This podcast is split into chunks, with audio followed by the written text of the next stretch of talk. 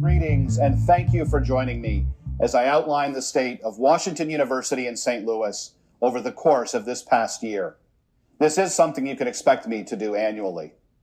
While I've been planning to give this address for a year now, I certainly could have never predicted we'd be here in this moment living under these circumstances. That was Chancellor Martin. On Tuesday, February 16th, Martin gave his first annual State of the University address, a virtual event themed Keeping the Momentum.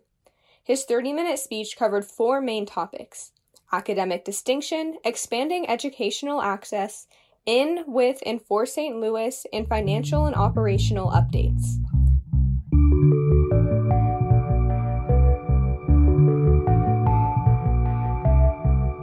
I'm Charlotte Cremon, and you're listening to Editor's Note, Student Life's weekly podcast breaking down our biggest stories with the reporters and editors that covered them. In the days after the speech, Student Life published news coverage of the event by freshman Ani Kesanapali, followed by an opinion piece in response to the address by freshman Clara Richards. For those who didn't tune in, I talked to Richards and Kesanapali about their main takeaways from Martin's speech. Kesanapali first noted the optimistic tone Martin took when describing the difficulties the Washington University community has faced in recent months. The main takeaways was the past year was very unique, very rough for Washington University. The outlook isn't exactly a negative. In fact, in many ways, the way Martin portrayed it was a positive. Yeah, what about you, Claire? Did you find any main themes, main takeaways? The main theme of gathering momentum. He obviously was trying to be optimistic, you know, uh, be hopeful about the future and like uh, lift up what the university had done. Um, to me, I I wrote about this a bit, but just would have appreciated a little bit more realism in terms of the things that the students have advocated for and the things that uh, just the mental health struggles that a lot of people have gone through this year, especially on Zoom. Given the way we have adjusted, rebounded, and grown in the last year alone, it gives me immense confidence that we can do anything as long as we do it together. Richards also noticed that she was surprised by Martin's comments about the recent tuition increase. And several weeks ago, I was able to share that we will be awarding significant merit raises this year three months earlier than we usually do. We are doing this all while holding undergraduate tuition at the lowest increase in 60 years and projecting more than $150 million in financial aid spending this fiscal year.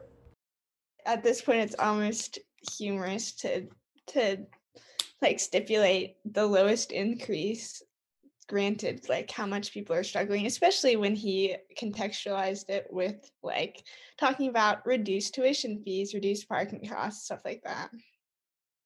Despite having to make sweeping budget cuts reduce salaries and furlough employees chancellor martin shared reassuring financial projections for both the medical school and the danforth campus in 2021 Martin also brought four guest speakers to highlight racial justice initiatives, including faculty task forces and committees, hiring more staff of color, and expanding research. Also, CRE2, the Center for the Study of Race, Ethnicity, and Equity, formed in October. In reaction to these initiatives, many student activists have criticized the administration for responding to injustice with committees rather than student oriented action.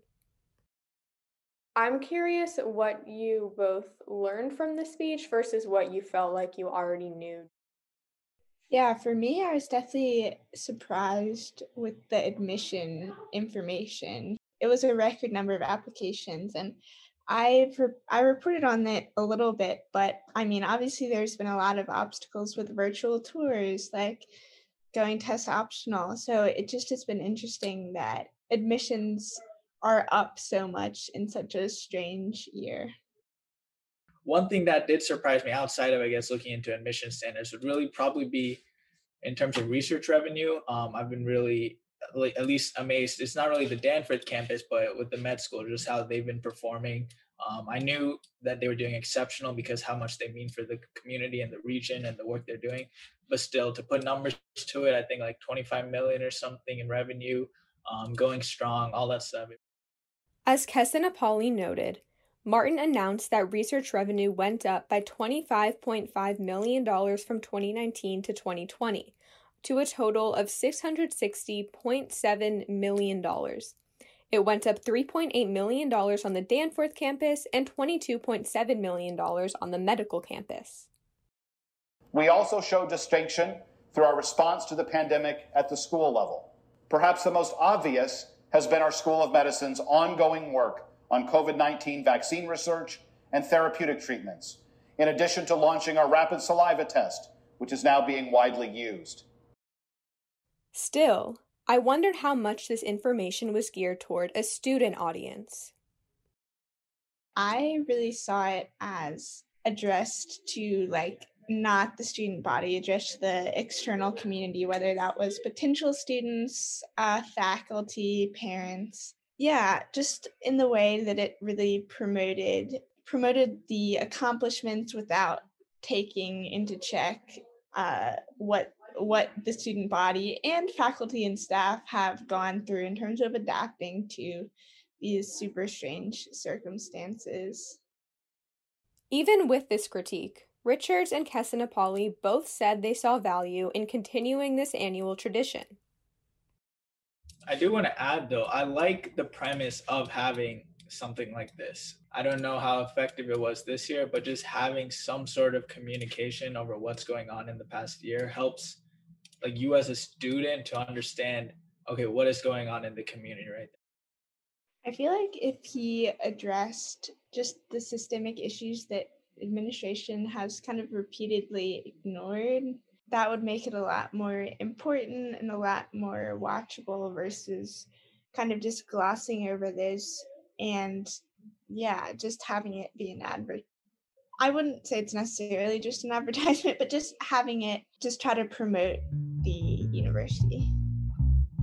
To view Martin's full address, head to the university YouTube page. Editor's Note will be back next week to break down another developing story. For Student Life Media, I'm Charlotte Cremon.